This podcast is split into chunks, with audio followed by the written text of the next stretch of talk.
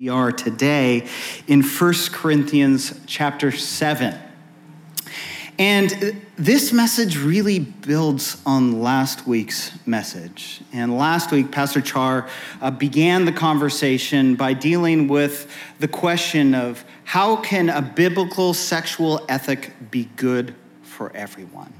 And it's an important message uh, for us to hear. Uh, but just as Char began uh, his message, I want to begin the same way by saying that sex and what we will look at today, marriage, these are deeply personal topics. And anytime these issues come up, they immediately go to our own personal interactions, ourselves or maybe our family or our friends, with questions. And Paul, actually, in that same vein, he deals with questions with upwards of six or seven different possible groups. But like I said, I want to begin by saying that, you know, the goal of today's message is not to put a brick wall up and say, like, this is the purpose of marriage. Deal with it, figure it out. No, I think like Paul's tone and tenor in this chapter, it is to begin and to continue the conversation. This chapter, I should admit, at the beginning, is probably, uh, or it's at least regarded, in, in my experience, probably one of the toughest passages to translate and interpret. In fact, if you were to take your Bible and compare it to a different English translation, you're going to see some very difference. And that gets at the heart of what Paul is trying to speak to, and that is this that he has a pastoral sensitivity, a gentleness in bringing about instruction, guidance to these people who are struggling around questions of sex and marriage. And so, to illustrate that, I want to point out two verses verse 7 and verse 37. Look again at those with me.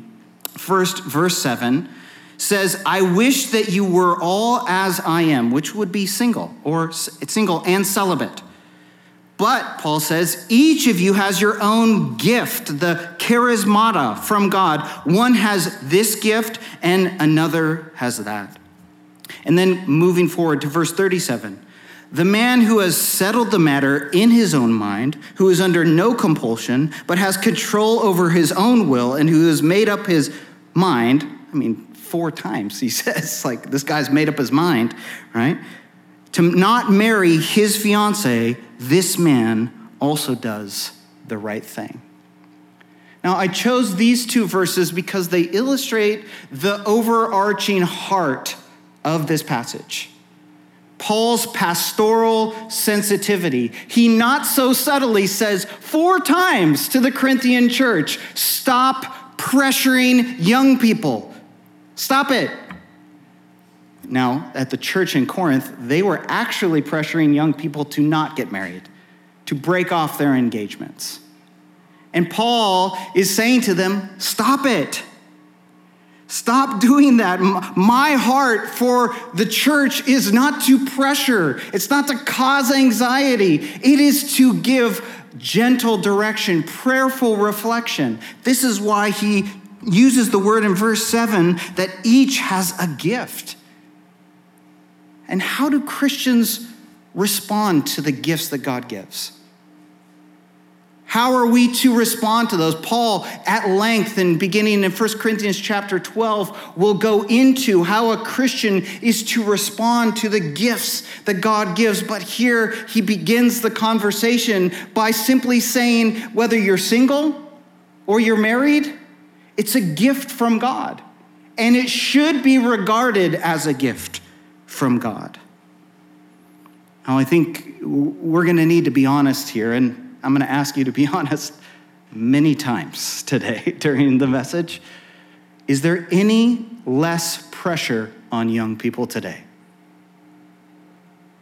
Unmarried people, especially young people, are pressured in our day and age and in the church toward marriage because we believe the misstep that marriage is the ultimate relationship.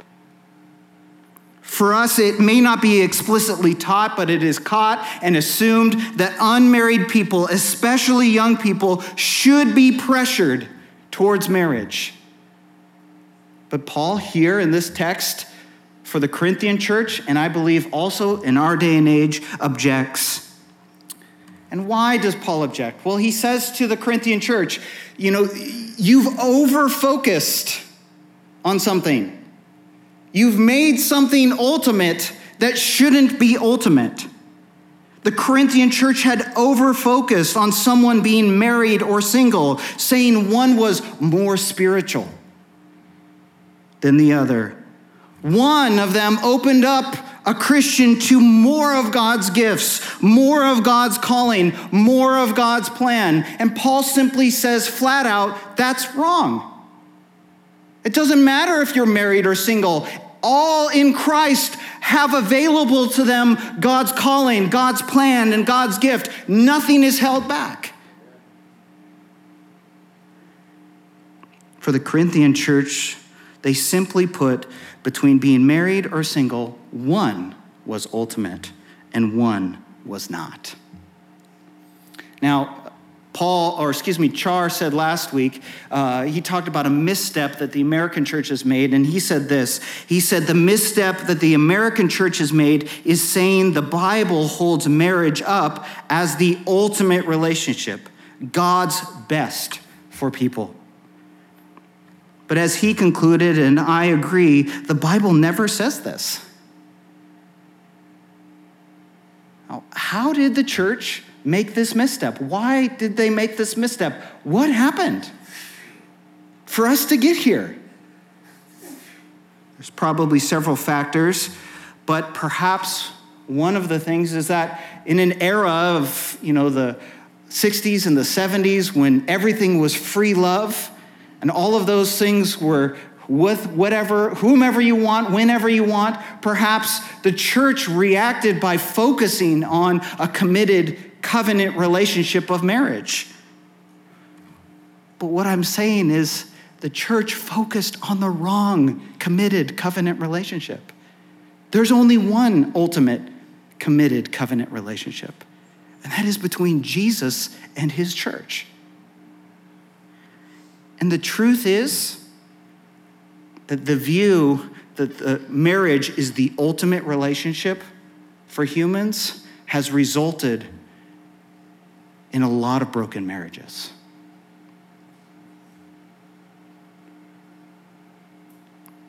Built on the faulty expectations that you can find the one, it's resulted in brokenness the unbiblical promises that, hey, if you're faithful to Christ, you'll have an amazing marriage,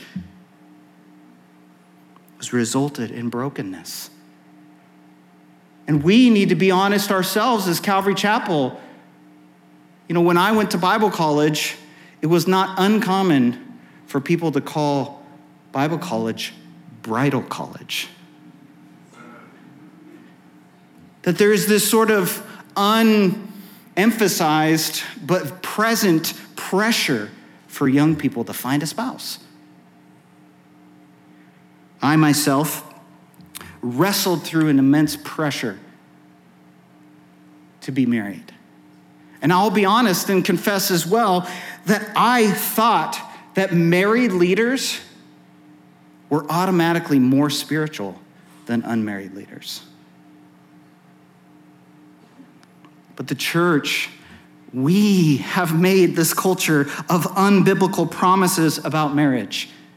And we together need to attend to the wreckage.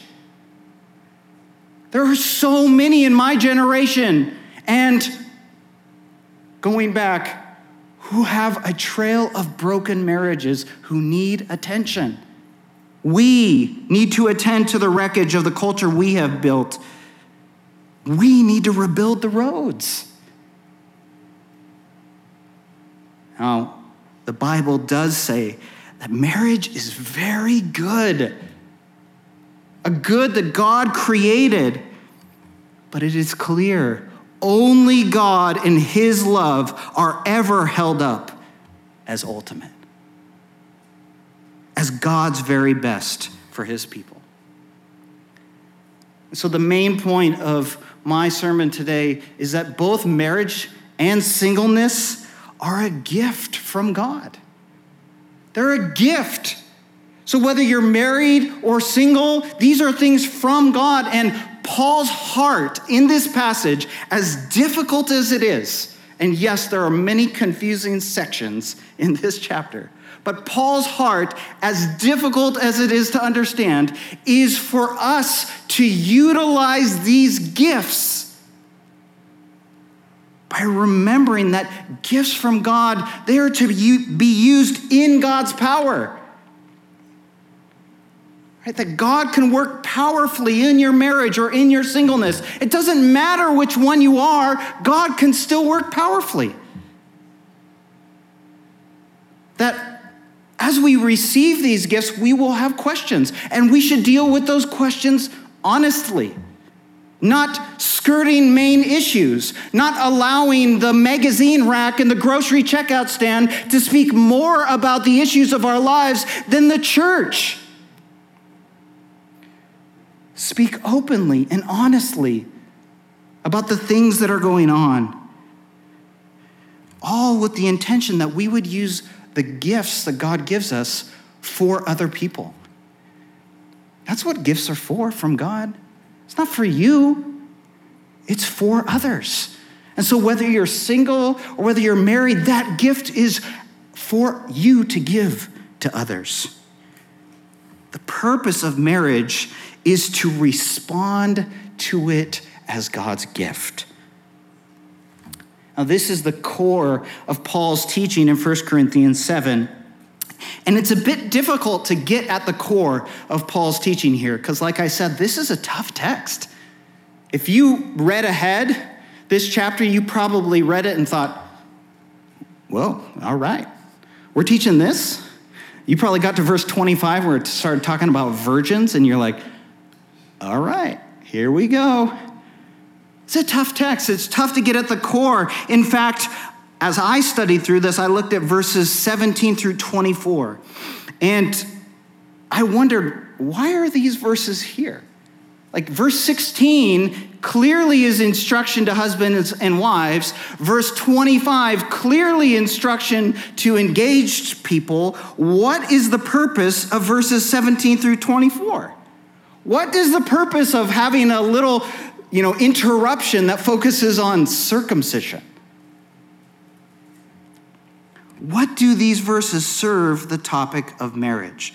So let's begin there and look at verses 17 through 20. Let's just take a small section of that. Paul says, Nevertheless, each person should live as a believer in whatever situation the Lord has assigned them, just as God has called them. This is the rule I lay down in all the churches. So, this is the core message. Verse 18 Was a man already circumcised when he was called? He should not become uncircumcised. Uh, not sure how that's possible, but was a man uncircumcised when he was called? He should not be circumcised. Circumcision is nothing, and uncircumcision is nothing. Keeping God's commands is what counts. Each person should remain in the situation they were in when God called them.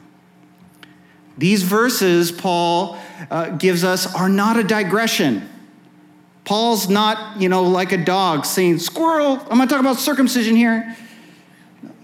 He, these verses are an illustration of the overarching point Paul is making. Look again at verse 20. Each person should remain in the situation they were in when God called them. Literally, remain in the calling in which you were called. He repeats this all throughout this section. And in fact, it's hinted at or alluded to throughout the entire chapter. So, this is the core message of what Paul is making. So, let's dive into this. Calling describes a Christian salvation, which, of course, would come at certain social settings, right? So, when did you become a Christian? Were you young? Were you old? Were you working? Were you not working? Were you married? Were you unmarried? Paul points out that people were called when they were circumcised or uncircumcised. That is, as a Jew or as a non Jew. And by bringing up these social settings, Paul is saying that they are irrelevant. They don't matter. In fact, changing them is not necessary to be spiritual. So, if you came to Christ as a Jew, you don't need to become not a Jew in order for God to work. Or the implication for marriage is hey, if you're married, God can work, whether or not you're single or married.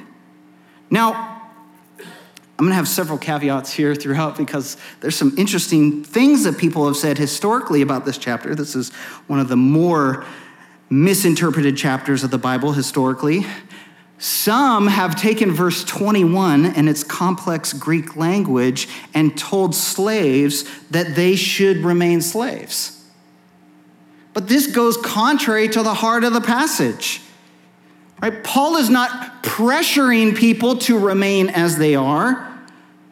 Paul is not saying, do not change your circumstances or do not seek change. He permits change within the chapter. He's not saying, don't get married or do get married. No, Paul is saying, you need to shift your focus. Remember your calling. And what does this do?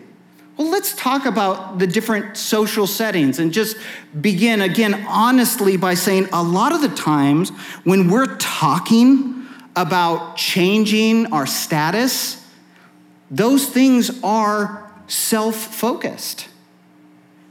So you could say something like, I am pursuing a promotion at work in order that I might be more fulfilled.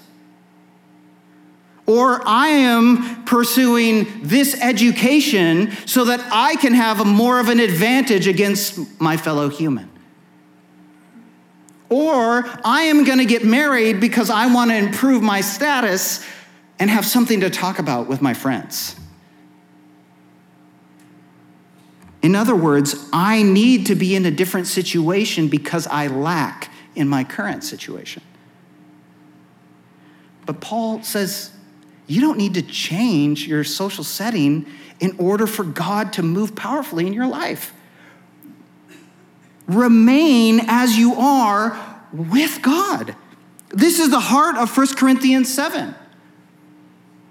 Let me illustrate with a quote. Eugene Peterson says that the aim of a person of faith is not to be as comfortable as possible, but to live as deeply and thoroughly as possible to deal with the reality of life, discover truth, create beauty, act out love. The only place you have to be human is where you are right now. And the only opportunity you will ever have to live by faith is in the circumstances you are provided this very day the house you live in, this family you find yourself in, this job you have been given, the weather conditions, which are amazing in Southern California, that prevail at this moment. You know, whatever situation a Christian is in, the Lord can powerfully speak, lead, and work. You don't lack, Paul is saying. So stop pressuring young people like they lack. You don't lack. And I would say it's not just the young people who are feel pressure at times. I mean, marriage has pressure and anxiety. You think you need to be better at this and, you know, not do that. But Paul says that may be true, but let God work. Let Him work, especially in your marriage.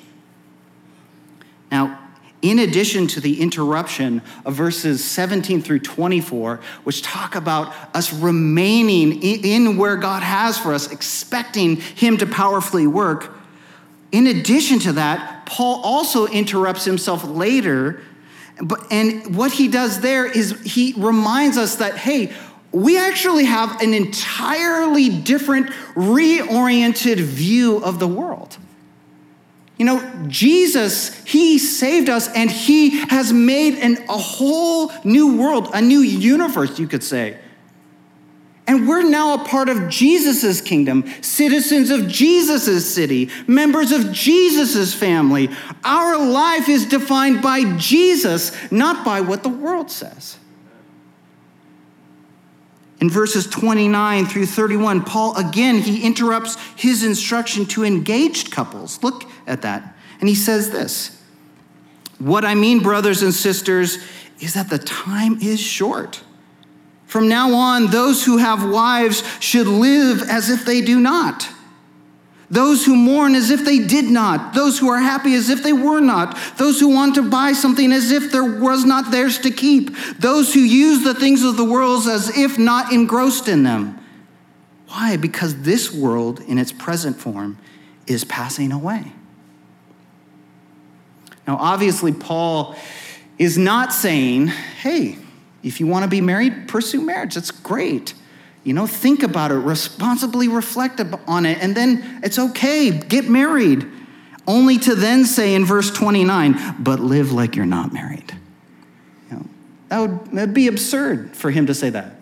And so obviously, you can tell, even in the English here, that Paul is repeating a phrase over and over again. And so he's using a wordplay to illustrate a point. Live in the world, you do. Live in the world, but don't live as if the world is your life. The German reformer Martin Luther puts it this way Christians should use what is available, but not sink too deeply into whether into either with love and desire or suffering and boredom, but should rather behave like guests on earth using everything for a short time because of need. Five times in this little section, verses 29 through 39, Paul repeats, repeats the phrase, as if not, meaning that your relationship with the world is not the determining factor of your life. Now, I want to point out, as the scholars do, that, you know, Paul's saying right here, it seems like he's saying, live a detached life, right? don't mourn too much. Don't rejoice too much. Don't enjoy marriage too much. Don't enjoy you know possessions too much but that's not what paul is saying there's some overlap there but really what paul is saying is that the world which is passing away is totally differently related to you than an unbeliever. It is that you are to enjoy your marriage, mourn in tragedy, rejoice at the heights. You're to enjoy the creation that God has given you with the understanding that God wants to powerfully work through those things. Let me give you an example. Just this week, I was talking with someone and they mentioned that their Christian family has um, one of the siblings is not a Christian and she's unmarried and now pregnant. And so there was a lot of frustration and perhaps even uh, difficulty. Okay, That's, this isn't an ideal situation. What's going to happen? And my encouragement, along with Paul's here in 1 Corinthians 7, is what does God want to do? That situation doesn't limit God. In fact, that could be the very soil God uses to bring forth his fruit. But we as the church often get riled up. They don't believe. They're pregnant out of wedlock. Oh my gosh. It's all going to end. And it's true, there are stats that bear out that children raised in, in less than ideal situations have struggled. But that doesn't mean that God cannot work. These two overarching points that God can powerfully work in any situation and that the world isn't the determining factor of our life, these uh, points give a correct expectation for the gift of marriage. And they prepare it, really, because anxiety comes up in marriage, anxiety comes up in life. And so let's look at these anxieties and let's work backwards from verse 40. and look at a few of these things. As I mentioned in this chapter, there were spiritual people in the church in Corinth who were pressuring young people not to marry by telling them that marriage was a sin. Look at verse 28. Paul says, If you do marry, you have not sinned. why would he feel the need to say that? He's already said that earlier in the chapter. It's probably because the Corinthian church is telling them it's a sin to get married. Now, I should, you know, we're going to have many moments to be honest, but let me say that this would not be the last time spiritual church people pressured young people by calling people calling something sin. Now Paul's not afraid to deal with sin. Read chapters 5 and 6. He's very bold in calling out sin. But here Paul's pastoral heart comes out. He, he says, especially to these young people, like, don't feel the pressure of this, but rather he says, engage in responsible, church community supported, Jesus focused, Holy Spirit led reflection. You don't have to be married, but if you want to, pray about it. Talk to trusted people. Seek the Lord. Let Him deal with your heart. Now, this is especially true for the Corinthian church because they had something going on that Paul calls a present crisis. Look at verse 26. Paul says, There, because of the present crisis. Now, all of this present crisis informs the rest of Paul's instruction in the book or in the chapter. Like, so, what is the present crisis? Well, we actually don't know. Paul doesn't spell it out for us. The scholar N.T. Wright, he says that there has been now traced a historical famine in the area of Greece around this time, 51 AD, right around the time Paul was writing to this Corinthian church. And so, Paul could be referencing this famine and he said, Hey, there's a famine going on. I don't know if it's the exact time to think about getting married. I mean, right now we're in a moment of peace and prosperity as we have for many years here in this country. But think of a, a, a time of warfare, for example. Like if there is battles and bombs and things happening around you, you wouldn't necessarily be encouraging young people to get married. Right? You might say, well, let's talk about it. And this is, seems to be what Paul's heart is. In fact, N.T. Wright translation says, hey, this present situation won't last long. Just take some time to carefully reflect on what's going on. Now, this is Jordan's simplistic presentation of this chapter. And it might not be simple because this is a complex chapter, but it's even more complex than I am saying. For example, I can't help it. We're just going to go into these very complex parts. Is that all right with you guys? Look at verse 25. Anybody look at that word virgin and think, what is that? Maybe your translation talks of, you know, makes reference to a father giving his virgin daughter in marriage. That's unlikely the correct translation. But the term Paul chooses here is this word, virgin. And what Paul is referencing is probably, in general, engaged couples. But the truth of the matter is, Paul ch- probably chose this word because there are girls as young as 12 years old getting married in this society at this time. And so it could be that Paul has chosen this word simply to say, maybe let's wait until she's a little older. Or until she chooses or is willing and ready. Contrary to the culture of the day, Paul encouraged marriage only when there was a true yearning for a marriage union. It's actually contrary to what the culture of the day said. In fact, earlier when he's talking about divorce, um, you know, he references for a second, he doesn't really get into it, but he references for a second remarriage, and he says, you don't have to feel the pressure for that either. But the truth is, it's actually written into Roman law that a man has to be remarried within six months of divorce or death of a spouse. And that a woman gets 18 months to remarry. So there's this immense pressure in the society both to be married and to be remarried. And Paul is simply saying, no, take your time, reflect. Paul's heart here, as you can see in verse 32, is to remove this anxiety around marriage and to do so with responsible reflection. You know, if you're unmarried, and even especially those who are married, gather safe people around you to help discern the items of anxiety in your marriage or whether or not you're going to be married. Help examine your own motives. Why do you want to be married? Is it because you think you lack? Ask hard questions, give wise evaluation. Now, I find it a bit ironic because Paul's heart in this chapter is to release us from anxiety.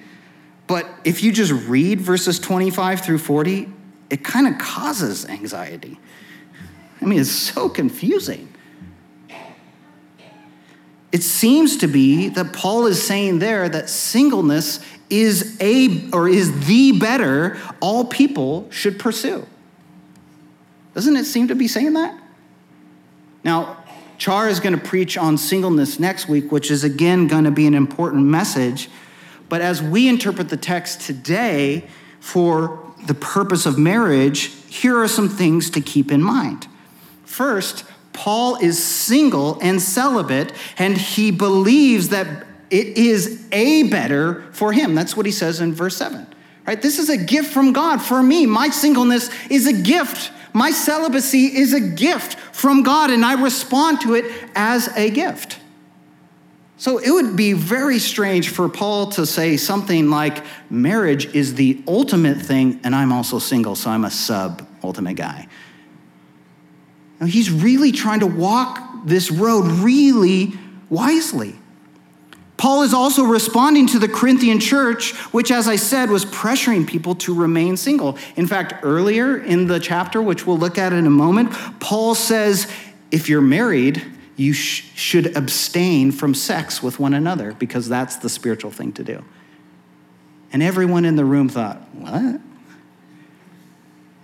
But this is what was taught at that point.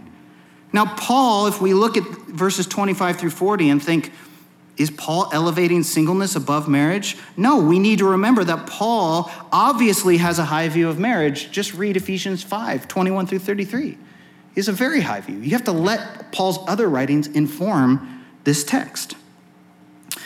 For Paul, each singleness or marriage is a gift. And the real difference Paul is zeroing in on here in this section, the difference between married and single, is that the married are divided. Look at verse 34 at the beginning. The married person's interests are divided. And how are they divided? Well, naturally, in time or in other areas and aspects of responsibility. But contrary to a plain reading of certain translations of this section, Paul is not saying or uh, that marriage or being married leads to a distracted devotion to the Lord. Paul is not saying that marriage causes anxiety here. No, Paul, again, his pastoral heart is not that. Look at verse 35. I want to read it in the New American Standard Version, which says this this I say for your benefit, not to put a restraint upon you, but to promote what is appropriate and to secure undistracted devotion to the Lord. This is spoken to both married and single people. And so, for the married, let the fact that God can work at whatever stage your marriage is at whether you're married early and you're kind of dealing with those sort of training wheels moments, or you're mature in your marriage, or you're dysfunctional or fruitful, whatever stage your marriage is in, let the fact that God could work anywhere, at any time, free you from the anxiety around marriage. pray that your marriage would amplify your devotion to the Lord. Paul obviously is not criticizing marriage in this section because, you know, think of Priscilla and Aquila. This married couple was a powerhouse in the early church, instructing, training, pouring into God's people, and building God's kingdom. Paul isn't thinking here uh, that their marriage is sub the single life. No, he is pointing out to both married and unmarried that you can have a devoted life to the Lord. And Paul's pastoral heart is it's our benefit. Don't, he's not trying to put a, a noose around our neck. That's the literal explanation of the word restraint in verse 35. But again, he wants to free us from this anxiety around marriage and pursue responsible, church community supported, Jesus focused, Holy Spirit led reflection so that our marriages would lead to a more devoted life to the Lord. Now, again, I think we need to be honest and point out that not all marriages lead to an amplified devotion to the Lord. And that's part of the complexity that Paul's dealing with here. Know, I told the story first service and it came to my mind then, and I'll share it here also is, you know, early in my pastoral ministry in the city of Seattle, you know, we had a home group network where, you know, a bunch of different small groups met throughout the city, and I was gathering at a particular home group, and it was, you know, a small group at the time, about six of us. And, you know, we talked through uh, the scriptures and we were about ready to pray uh, for one another and for the different things that are going on in our lives. And, and so we were going to, you know, there's only six of us, so each of us could pray, you know, which not, not all the groups are able to do that. So it was great. And we were going around each person praying. And next to me was a wife and a husband. And the husband started praying during the prayer time, and the wife next to him, next to me, she just burst into tears. And I'm sitting there thinking, oh, that's strange. Like, I should ask her, I should follow up about that. So after that, I followed up and I asked her, you know, is everything okay? You know, what's going on? And she said, that was the first time I've ever heard my husband pray in front of me. Well, he's a part of men's groups. He does things with his friends, supposedly, but he had never prayed in front of his wife. It's not always that a marriage amplifies devotion to the Lord, but Paul's heart is that a marriage would do that. Life in marriage can produce anxiety. Right? Paul is dealing with these things, and his heart is to release people from the anxiety around marriage, the pressures in society and within the church. But he, he's also hoping that his teaching would free marriages up to build each other up. Remember, a gift from God is for the building of other people. And so he's saying we need to build one another up. And again, let's look at some of the errors in the Corinthian church. In the Corinthian church, again, people were saying, you know, we're so spiritual. So, you know, one of the spiritual parts is for you who are married to abstain from sexual relationships with each other. Look at verse 1 of chapter 7. You know, the Corinthian church asks, they give this slogan or quote, they say, It is good for a man not to have sexual relations with a woman. Does Paul agree or disagree? Well, this whole chapter is sort of complexly laying that out. But verse 2 since sexual immorality is occurring, right? In other words, you know, they are abstaining from sex within their marriage. And the scholar Gordon Fee goes on to say and says, and that's resulting in sexual immorality in the marriage, which, if you abstain from sex in the marriage, it could likely, are we surprised that it led to sexual immorality? No. No, we're not surprised by that. In fact, guys, this is one of the crazier thoughts, but this could be true. The same scholar, Gordon Fee, he actually thinks that the sexual immorality, which he says in verse 2 is present tense, right? The sexual immorality that is going on in the Corinthian church is actually the prostitutes that were referenced in chapter 6. So, so let me spell this out for you guys. Eh, this one is a hard one for me to wrap my head around. This could mean that people were so spiritual, spiritual in quotes here, that they promoted abstinence in marriage, but their view of the human body was so not spiritual that it didn't matter if their spouses went to prostitutes to satisfy their desires. well, you know, I mean, that's just, what do you say at that point?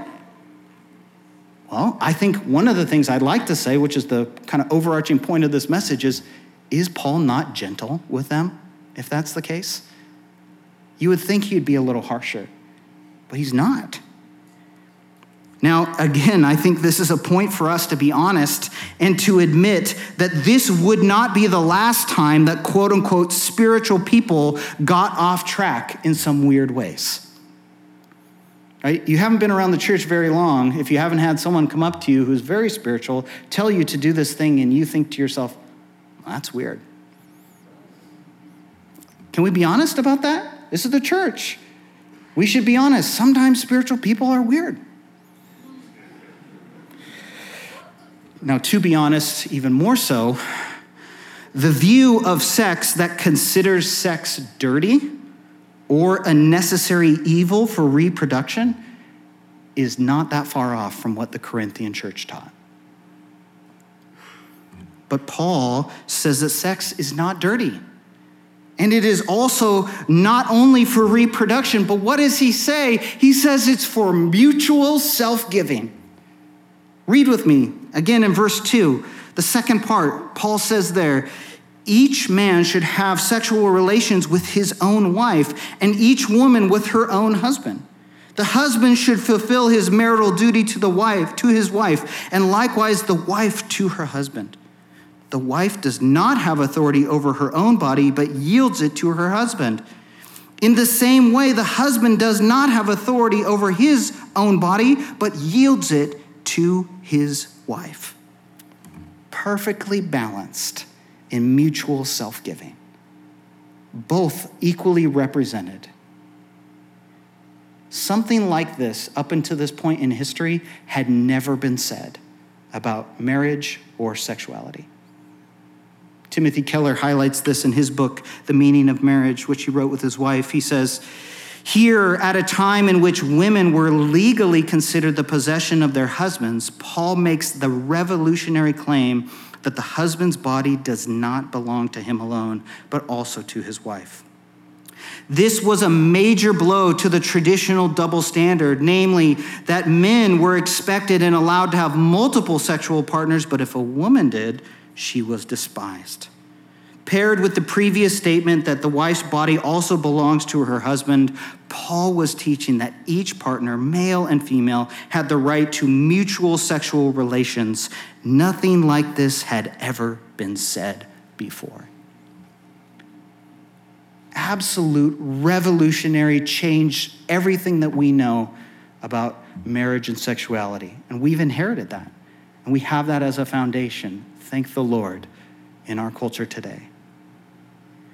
Now, even our Western sensibilities, you know, we read this and nowadays we say things like, wow, Paul's equal rights, how great. You know, I've always heard other things about Paul. That's not the case. So we love this part of Paul.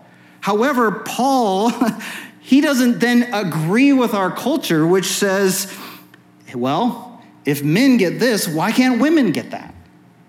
No, he reorients it not around anything but this God's intentions for marriage and sexuality. And it challenges a society even as much as it comforts it. In fact, for me, mutuality in sex is easier said than done. And it requires us to communicate with each other. Let's just get some of these questions out there. When should a married couple have sex?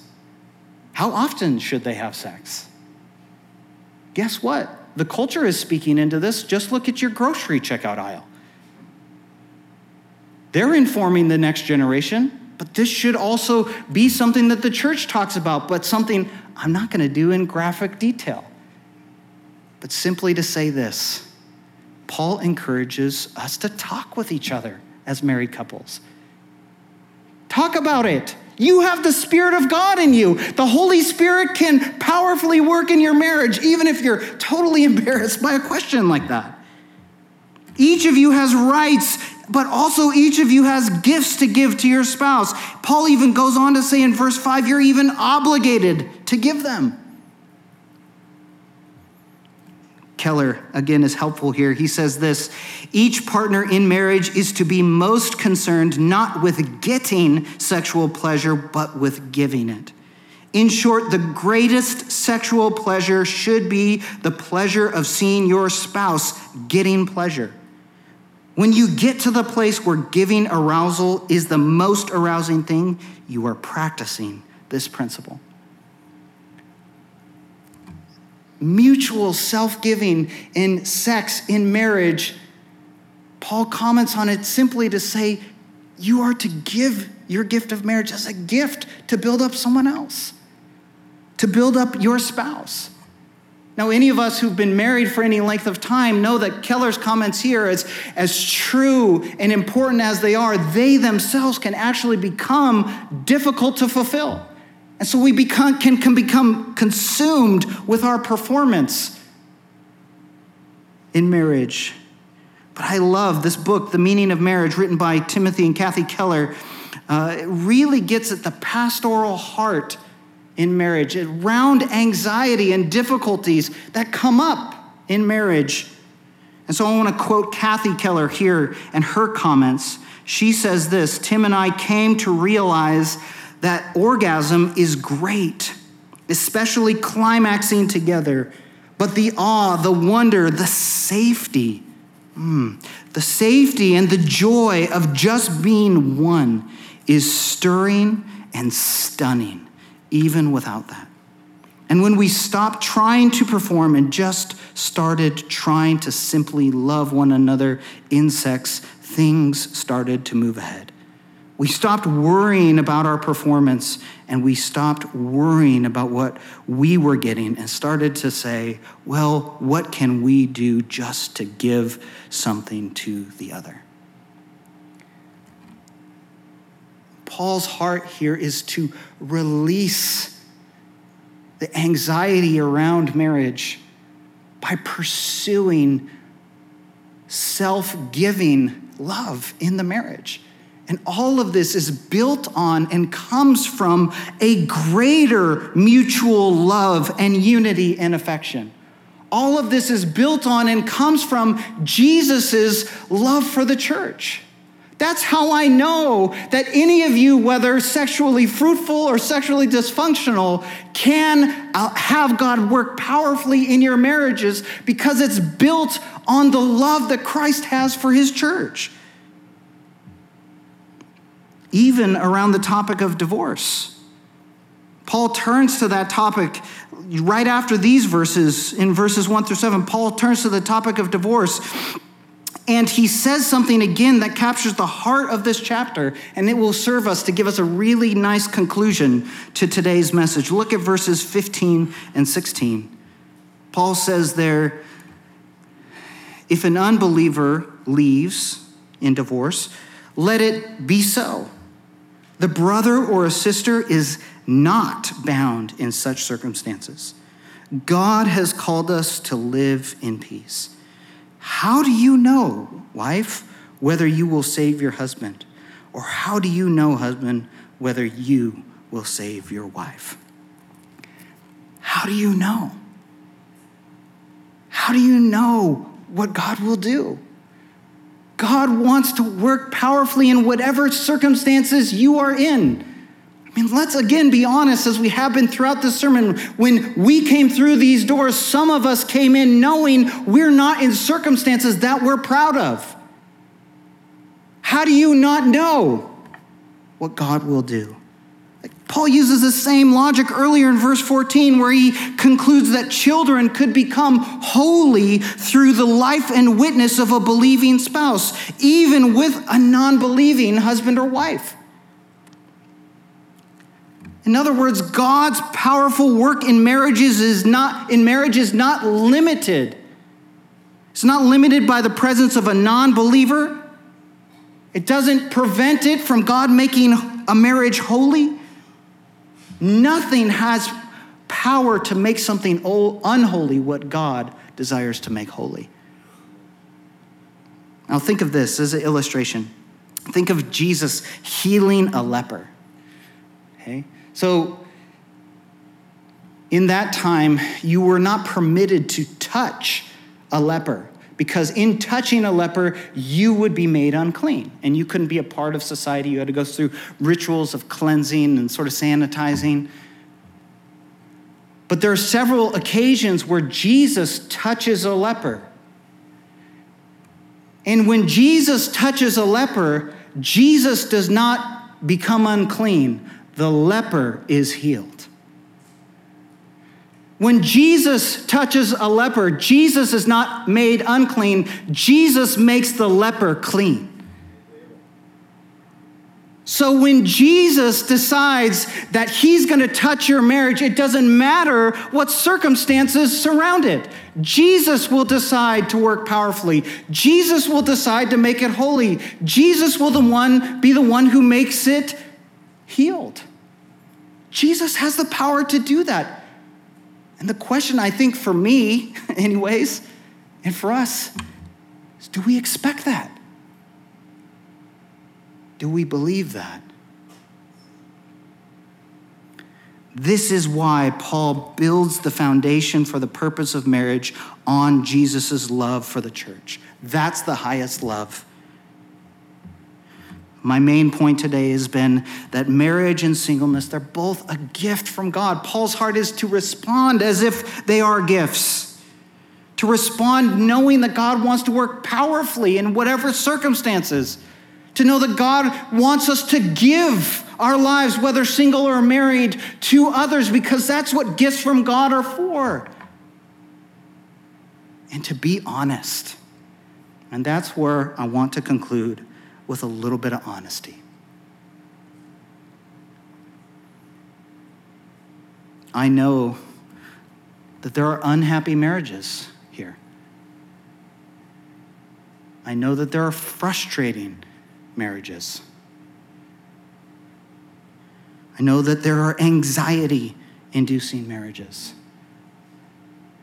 And Paul's heart for us is to free us by first talking about it with someone, talking about it with the Lord.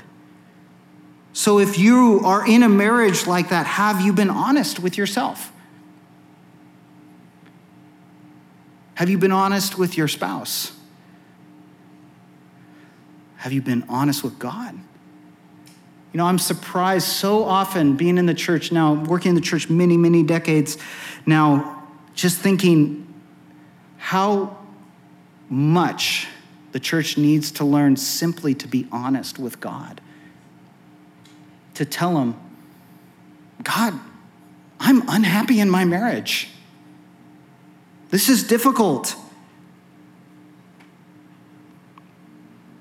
And God hears and God speaks and God leads and He can work powerfully. And perhaps in your current situation, you should consider counseling. And that's something that we should consider as the church. Perhaps you individually should consider counseling.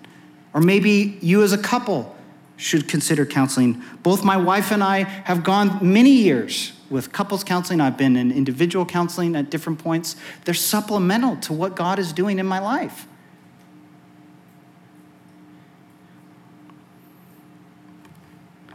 But let's zero in as a church, just now in our current situations, whatever we come in these doors with, wherever we're at, let's zero in and ask ourselves in the particular situation you are in, where does the Holy Spirit need to bear fruit? Where does the Holy Spirit need to bear fruit?